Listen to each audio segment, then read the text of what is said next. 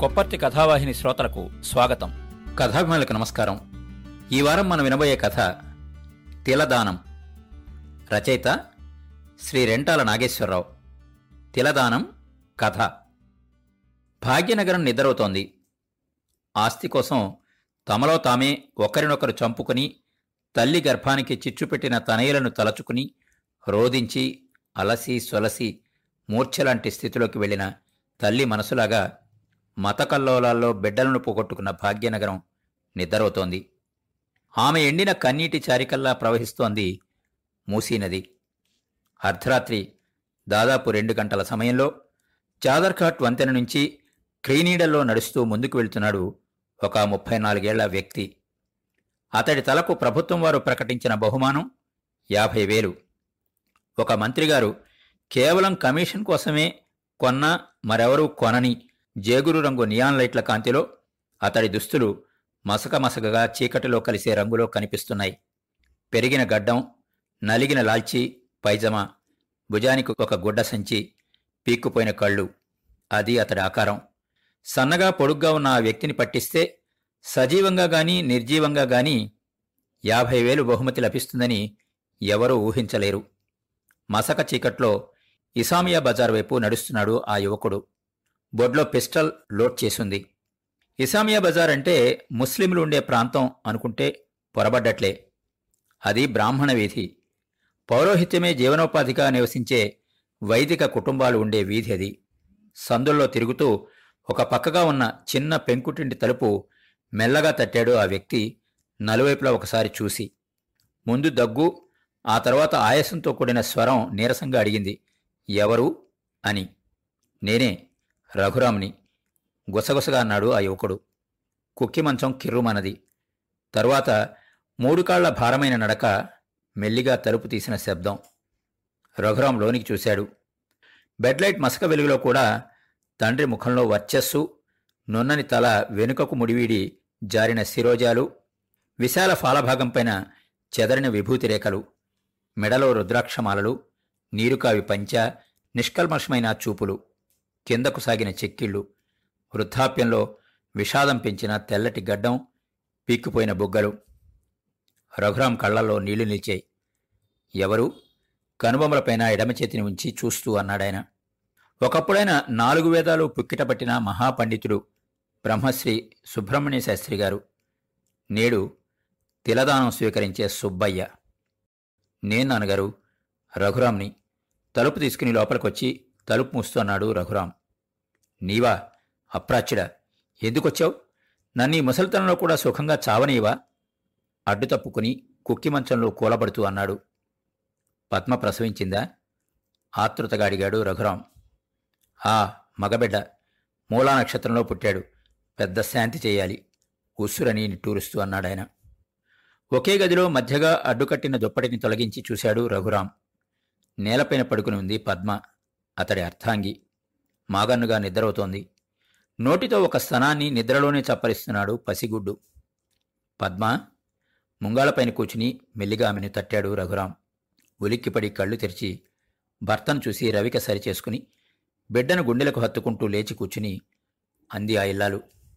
మీరా ఆమె కళ్ళలో ఆనందం దుఃఖంతో కూడిన కన్నీళ్ళు. కంఠంలో మార్దము తనువులో సన్నని వణుకు గుండెలో అలజడి ఉన్నాయి. నేనే పద్మ. బావున్నావా?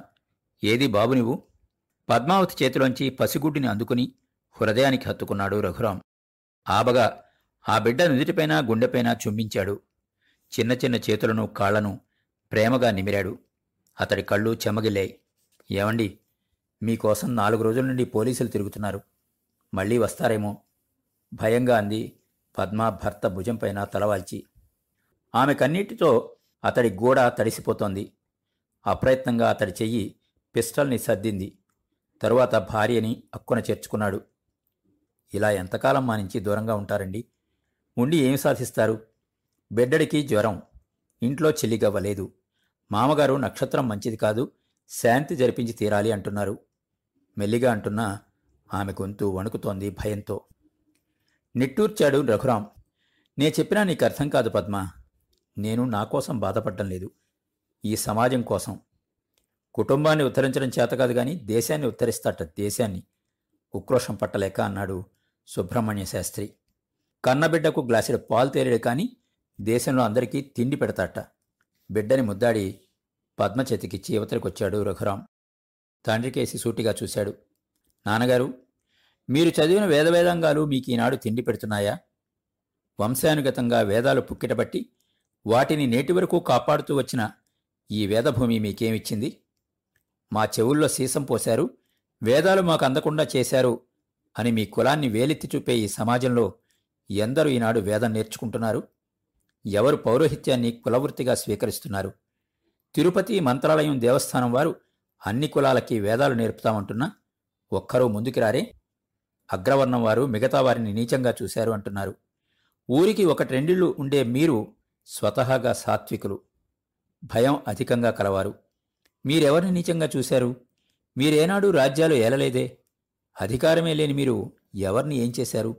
ఏదో రాజులు దయతల్చి భిక్షగా ఇచ్చిన అగ్రహారాలు పాలకు నేతికి అమ్ముకున్న మీరు ఆ వేదాలని నమ్ముకున్న మీకు ఆ వాంగ్మయ కటాక్షం తప్ప లక్ష్మీ ప్రసన్నం కాని మీ తరాల చరిత్ర గతి ఏమిటి? ఫ్యూడల్ సమాజంలో ఏదో ఒక కులాన్ని తప్పుపట్టి మరో కులం పైకి రావాలని ప్రయత్నిస్తుంది తప్పితే సమాజోద్ధరణ జరగదు. వేదాలు పురాణాలు వల్లించే మీ బోటి వారికి గతితార్కిక విధానం అర్థం కాదు అన్నాడు ఆవేశంగా. ఆపరా నీ ఉపన్యాసాలు ఏమిట్రా నీవు సాధిస్తున్నది? పోలీసులంటే భయంతో ప్రాణాల అరచేత పట్టుకుని అడవుల్లో తిరుగుతున్నారు. బస్సుల్ని కాల్చేసి నాయకుల్ని కిడ్నాప్ చేసి ప్రభుత్వాన్ని బెదిరించి ఏం సాధిస్తున్నారు? వారి కుటుంబాలు ఎంత బాధపడుతున్నాయో మీకు తెలుసా? సారాయి ధర తగ్గించగాని బలవంతాన కొన్ని తీర్పులు అమలు జరిపినంత మాత్రాన ఒక భూస్వామిని చంపినంత మాత్రాన బంజరు భూమిని పేదలకు పంచినంత మాత్రాన సమసమాజం వస్తుందా? చేతనైతే పాలకుల్ని అపహరించండి. సారాయి సిగరెట్లు ఉత్పత్తికి పనికిరాని సినిమాలు ఉదయం మ్యాట్నీ ఆటలు లేకుండా చేయండి. అంతేగాని చోటా నాయకులను అధికారులను అపహరించో సంహరించో మీరు సాధించే ఉంది అది మీకు అర్థం కాదులేండి నాన్నగారు. ఇది తొలిమెట్టు. ప్రజలు చైతన్యవంతులైతే సమసమాజం వస్తుంది. ఆనాడు ఎవరు మీలాంటి చాలామందిలాగా తిండికి బట్టకు బాధపడే రోజులు పోయి సుఖంగా బ్రతికే రోజులొస్తాయి గాఢంగా నిట్టూర్చాడు సుబ్రహ్మణ్య శాస్త్రి. మార్క్స్ని మీరు చదివి నిజంగా అర్థం చేసుకుంటున్నారా? పెదవి విరిచాడాయన భారతదేశం లాంటి దేశాల్లో సమసమాజ స్థాపన సాధ్యం కాదు అన్నాడాయన మొరిగే కుక్కకి రొట్టి ముక్క వేస్తే చాలు నోరు మూసుకు పడుంటుంది. అలాంటిదే మన దేశ ప్రజ. ఈ దేశంలో ఎవరు రష్యాలో లాగానో చైనాలో లాగానో తిండి కోసం తిరగబడరు. ఆకలి అని అరిస్తే ఒక ముద్ద భిక్షం వేస్తారు. ఇల్లు అని అరిస్తే సత్రాలు కట్టిస్తారు. బట్ట అని అరిస్తే జనతా వస్త్రాలిస్తారు పని అని అరిస్తే నిజంగా ఇవ్వాల్సిన జీతంలో సగం ఇస్తూ పని చూపిస్తారు. లేదా ఒక రోజుకు సరిపడ్డ భత్యం నెలకు ఇస్తారు. లేదా చవకగా బియ్యం గోధుమలు ఇస్తారు. ఎవరైనా తెలివితేటలుంటే గొప్పవారు కావచ్చు. దానికి అన్ని అవకాశాలు ఉన్నాయని ఆకాశ హర్మ్యాలు ఇంపోర్టెడ్ కార్లు చూపిస్తారు. ఇంకెలా వస్తుందిరా విప్లవం? నీలాంటి వారు మిడిమిడి జ్ఞానంతో ఏవేవో కలలు కంటూ ప్రజలకు దూరంగా ఉంటే ప్రజలు ఎలా చైతన్యవంతులవుతారు? దాస్ క్యాపిటల్ చదివిన పెద్దలు తెలుసుకోవాల్సింది ప్రజలు ఎలా మోసపోతున్నారు దాన్ని ఎలా అరికట్టాలి అని కానీ అది తెలుసుకున్నవారే ఈనాడు పెద్ద ధనవంతులయ్యారు. ఎందుకంటే వారికి ప్రజలను ఎలా మోసం చేయాలో తెలుసు కనుక. ఈ ఆంధ్రప్రదేశ్లో మరో సుందరైని చూపించు ప్రకాశం పంతులు గారిని చూపించు నంబుద్రిపాద్ లాంటి వారిని చూపించు. ఆస్తి కూడబెట్టేవారే కాని వదులుకున్న నేతలు ఎవర్రా? కులాలు ముఖ్య పాత్ర వహించని అగ్రస్థానంలో పెత్తనం చేయని రాజకీయ పార్టీలు చూపించు. కులాల పేరిట మతాల పేరిట జనం చీలిన నాడు నీవు కలలుగనే జనజాగృతి సాధ్యం కాదురా. బాధగా అన్నాడాయన. అది నాకు తెలుసు నాన్నగారు. ప్రజాజాగృతికే మా ప్రయత్నం. అందులో ఆ మహాయజ్ఞంలో కొందరు సమితులు కాక తప్పదు. మా ప్రాణాల గురించి మేము ఆలోచించడం లేదు. మేం కలలుగనే సమాజం మేం చూడలేకపోవచ్చు. కానీ మా తరువాత తరం అనుభవిస్తుంది. చెట్లు నాటిన వాడే పండ్లు తినలేకపోవచ్చు అన్నాడు రఘురాం పెదవి విరిచాడు సుబ్రహ్మణ్య శాస్త్రి.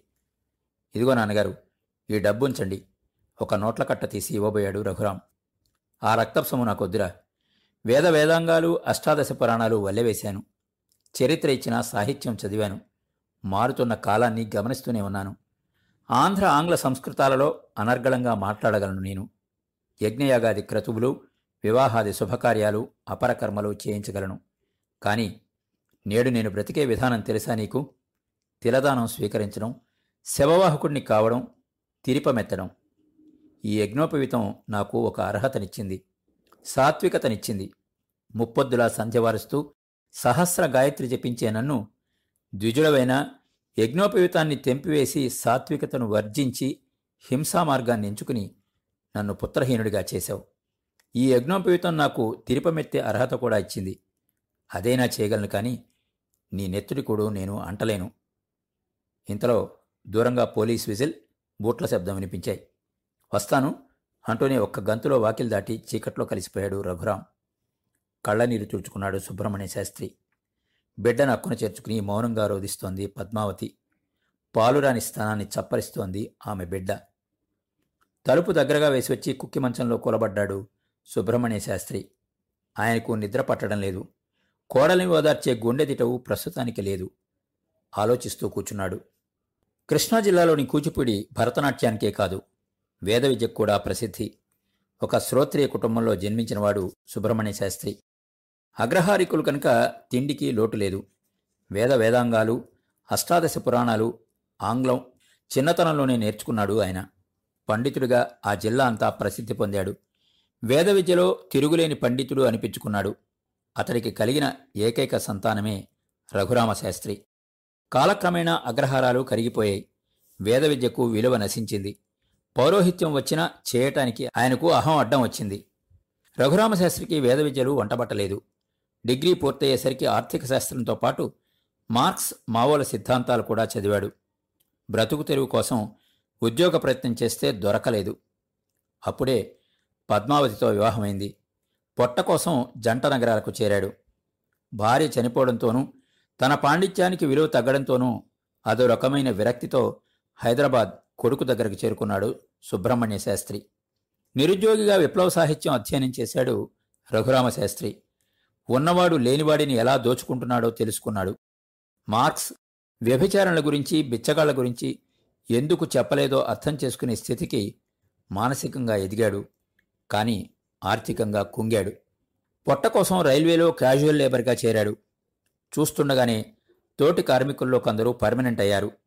అతడికి ఉద్యోగం రాకున్నా అతడి క్లాస్మేట్స్కి ఆఫీసర్లుగా ఉద్యోగాలు వస్తే సహించిన రఘురామ శాస్త్రిలో మత్సరం ఏర్పడ్డది. అతడు పనిచేసే లోకో షెడ్లోనే తోటి కార్మికులు ఫైర్మెన్లు అయ్యారు అతడి మీదే పెత్తనం చెలాయించడం ప్రారంభించారు. అతడికి క్యాజువల్ లేబర్గా పర్మనెంట్ అయ్యేసరికి వారు రైల్ ఇంజన్ డ్రైవర్లుగా డీపీ డ్రైవర్లుగా ఎలక్ట్రికల్ ఇంజన్ డ్రైవర్లుగా ప్రమోషన్ పొందారు. ఉక్రోషంతో ఉద్రేకంతో అతని మనసు ఊగిపోయింది. సంఘం పెట్టాడు. సమ్మెలో పాల్గొన్నాడు. ఉద్యోగం పోయింది. జీవనోపాధికి ఎన్నో విధాల ప్రయత్నించాడు. ప్రయత్నాలేవీ ఫలించలేదు.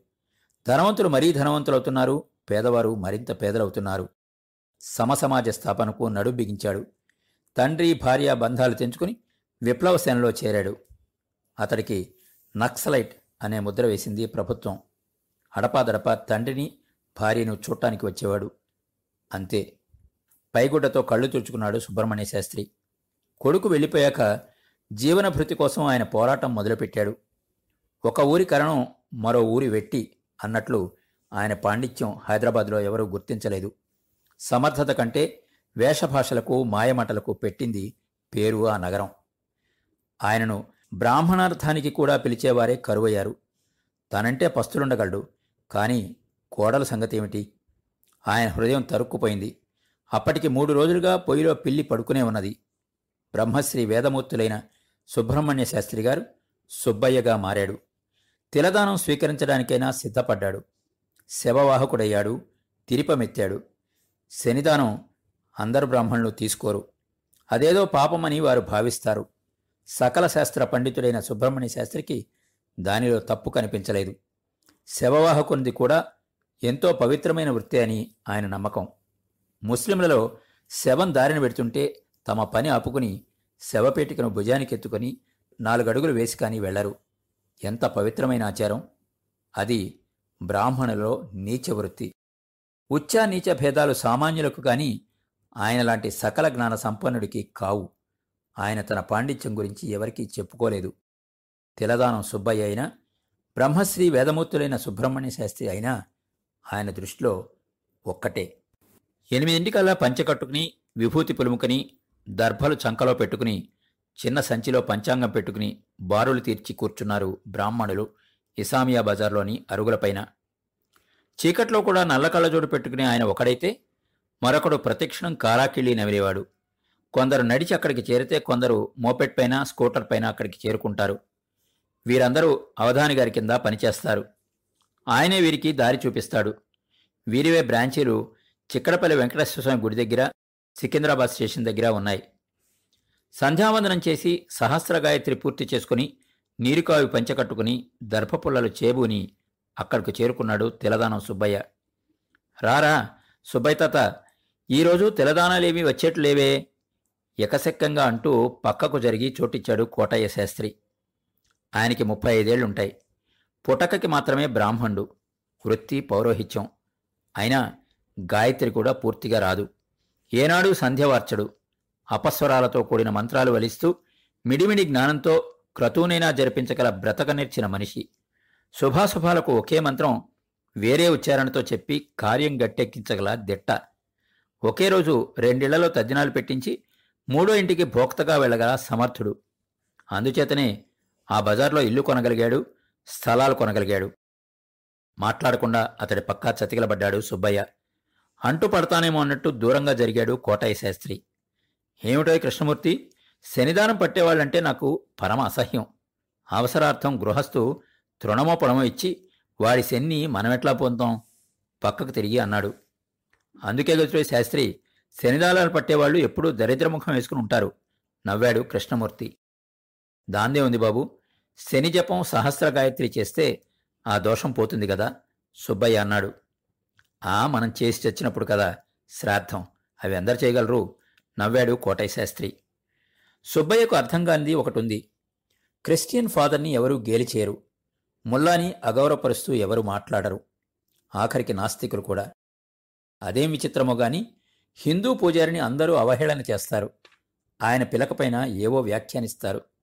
ఆఖరుకు ఒక మట్టు పైకెక్కిన బ్రాహ్మణులు కూడా అదే పని చేస్తారు. బాబు నే చెప్పింది గుర్తుందా? అడిగాడు సుబ్బయ్య. ఏమిటి? ప్రశ్నించాడు కోటయ్య శాస్త్రి. అదే బాబు నాకు మనవడు పుట్టాడు కదా. మూలా నక్షత్రం. నవగ్రహ శాంతి ఘనంగా చేయాల్సి ఉంటుంది. లేకుంటే తండ్రికో తాతకో ప్రమాదం. అది నక్షత్రం తిరిగేలోగా చేయాలి. ఎల్లుండితో ఆ గడువు ముగుస్తుంది. నా పరిస్థితి మీకు తెలుసును కదా. మీరు కొంత సాయం చేయాలి. మీరంతా నవగ్రహ దానాలకు వచ్చి నేను ఇవ్వగలిగేది మీరు సంతోషంగా పుచ్చుకోవాలి. ఎట్టెట్టా సుబ్బయ్య? తిరుపమెత్తే నీవు నవగ్రహ శాంతి ఎలా చేయగలవు? కనీసం భోజనం కూడా సరిగా పెట్టలేవే. మరి దక్షిణగా ఏమిస్తావు? తద్దినానికి భోక్తగా వెళ్తేనే యాభై రూపాయలు దక్షిణిస్తున్నారు. సత్యనారాయణ స్వామి వ్రతం చేస్తే రెండు వందల పదహారులు. పెళ్ళి చేస్తే రెండు వేల నూట పదహారులు. అపరకర్మలు చేస్తే ఇంకా ఎక్కువ.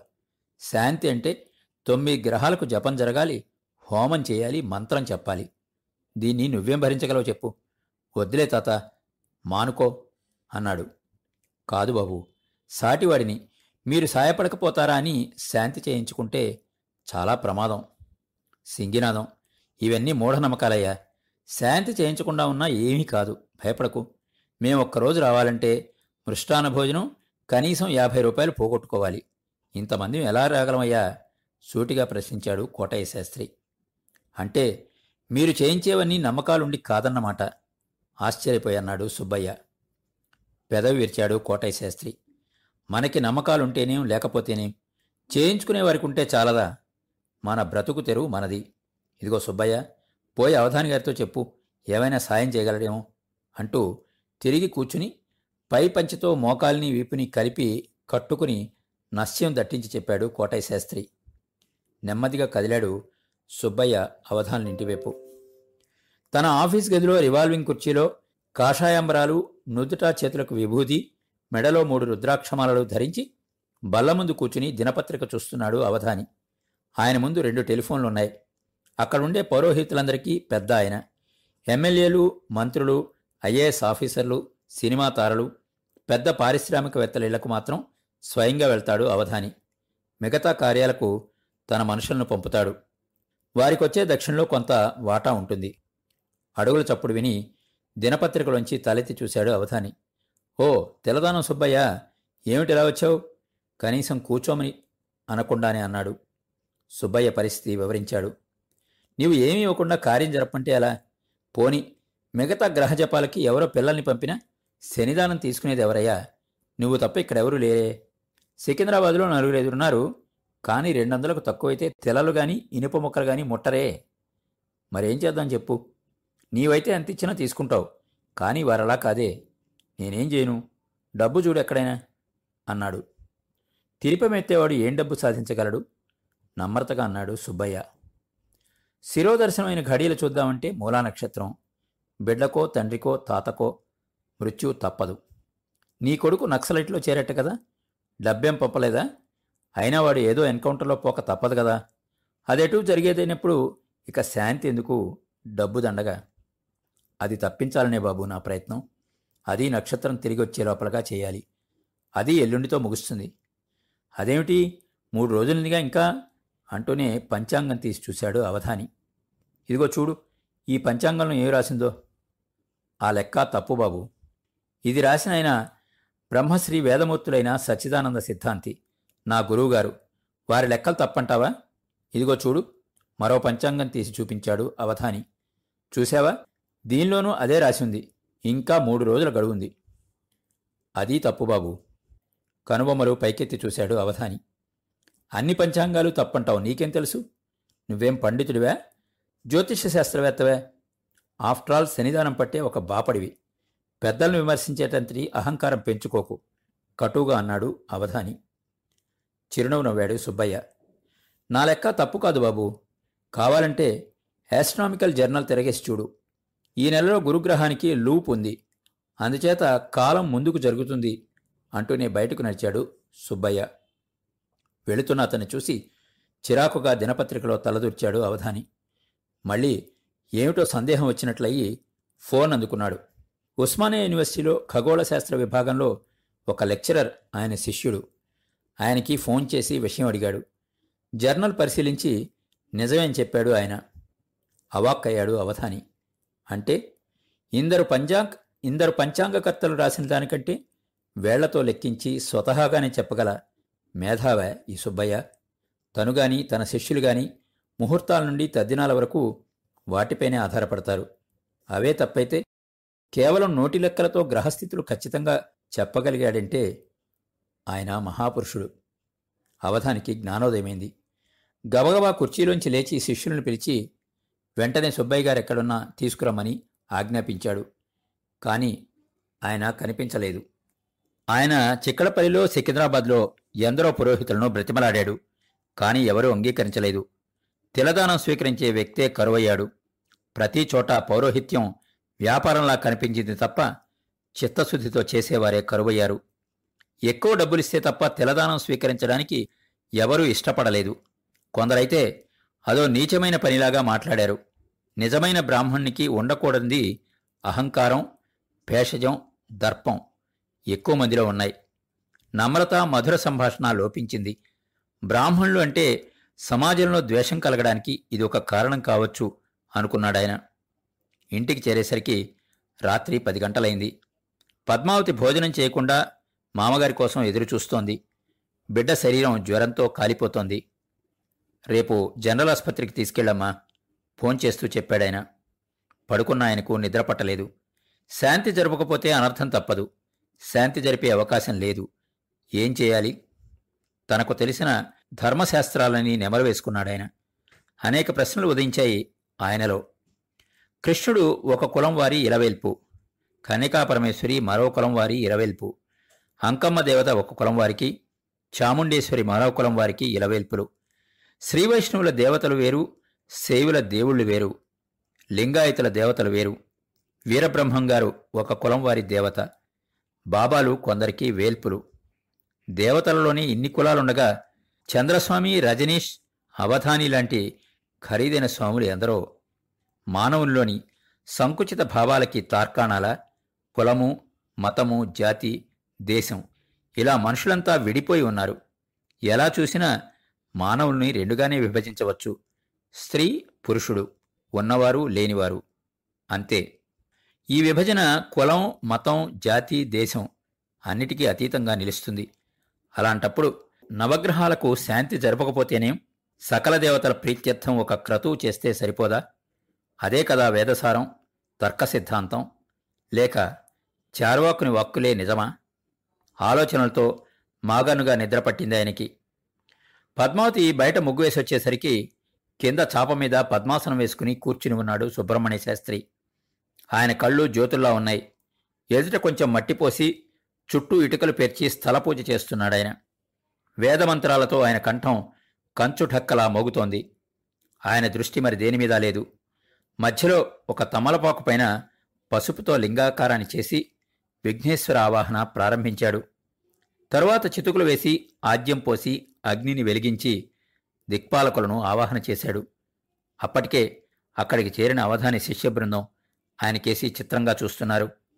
తిలదానం పట్టే వ్యక్తి శవవాహకుడు ఒక క్రతువు నిర్వహించడమా? సుబ్రహ్మణ్య శాస్త్రి వారెవరినీ పట్టించుకోలేదు. ఆయన చూపులు అగ్నిలోకి ఉన్నాయి.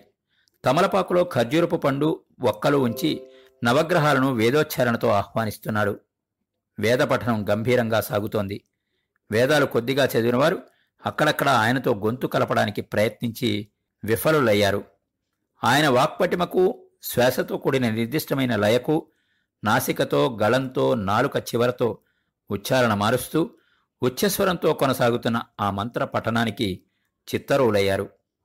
కొందరు పండితులు ఆయన గొప్పతనాన్ని గుర్తించి హోమగుండం చుట్టూ కూర్చుని దర్భలు అందించడానికి ఆద్యం పోయటానికి సాయపడసాగారు. లోపల గదిలో పసిబిడ్డ శరీరం జ్వరంతో పేలాలు వేగేలాగా ఉంది. కన్నీళ్ళతో బిడ్డను అక్కున చేర్చుకుంది పద్మావతి. అంతలో ఎవరో కురవాడు వచ్చి ఆమెకు ఒక ఉత్తరం ఇచ్చాడు. విప్పి చూసింది పద్మావతి. పద్మ నేనెంచుకున్న మార్గం సరైందే అని నా నమ్మకం. కానీ నా మీద ఆధారపడిన మిమ్మల్ని బజారు పాలు చేయడం నైతిక సూత్రానికి విరుద్ధం. మనది వికృత సమాజం. దోపిడీని గుర్తించినా ఎదిరించక సహించే సమాజం. అంతా స్వార్థం. చివరికి మా గ్రూపుల్లోనూ చీలికలు వచ్చాయి. ఒకే సిద్ధాంతం కలిగిన మేమే కలిసి విప్లవం కోసం పోట్లాడలేకపోతే మరి ఇన్ని కోట్ల ప్రజానీకానికి చైతన్యపు దారి ఎలా చూపగలం? ఇప్పుడు నా కుటుంబం కోసం ఏదైనా చేద్దాము అని అనుకుంటున్నాను. ఏ బ్యాంకునో దోచి డబ్బు నీకు ఇవ్వగలను ఏ భూస్వామి వినపెట్టెల్లోనో మగ్గుతున్న నల్లధనాన్ని మీకు ఇవ్వగలను కానీ అది నా సిద్ధాంతానికే వ్యతిరేకం. అందుకని నన్ను నేనే అమ్ముకుంటున్నాను. నా తల విలువ యాభై వేలు. అది ప్రభుత్వం ప్రకటించిన బహుమానం.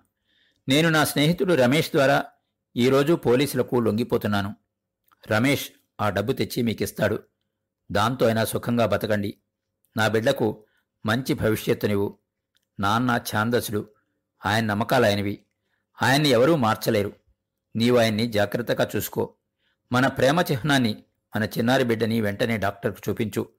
ఎన్కౌంటర్లో మరణించకుండా ఉంటే మళ్ళీ కలుద్దాం. ఉంటాను మరి. నీ రఘురాం పద్మావతి చెక్కిళ్ళపైన నీరు ధారకట్టింది బిడ్డ జ్వరంతో వెక్కుతున్నాడు.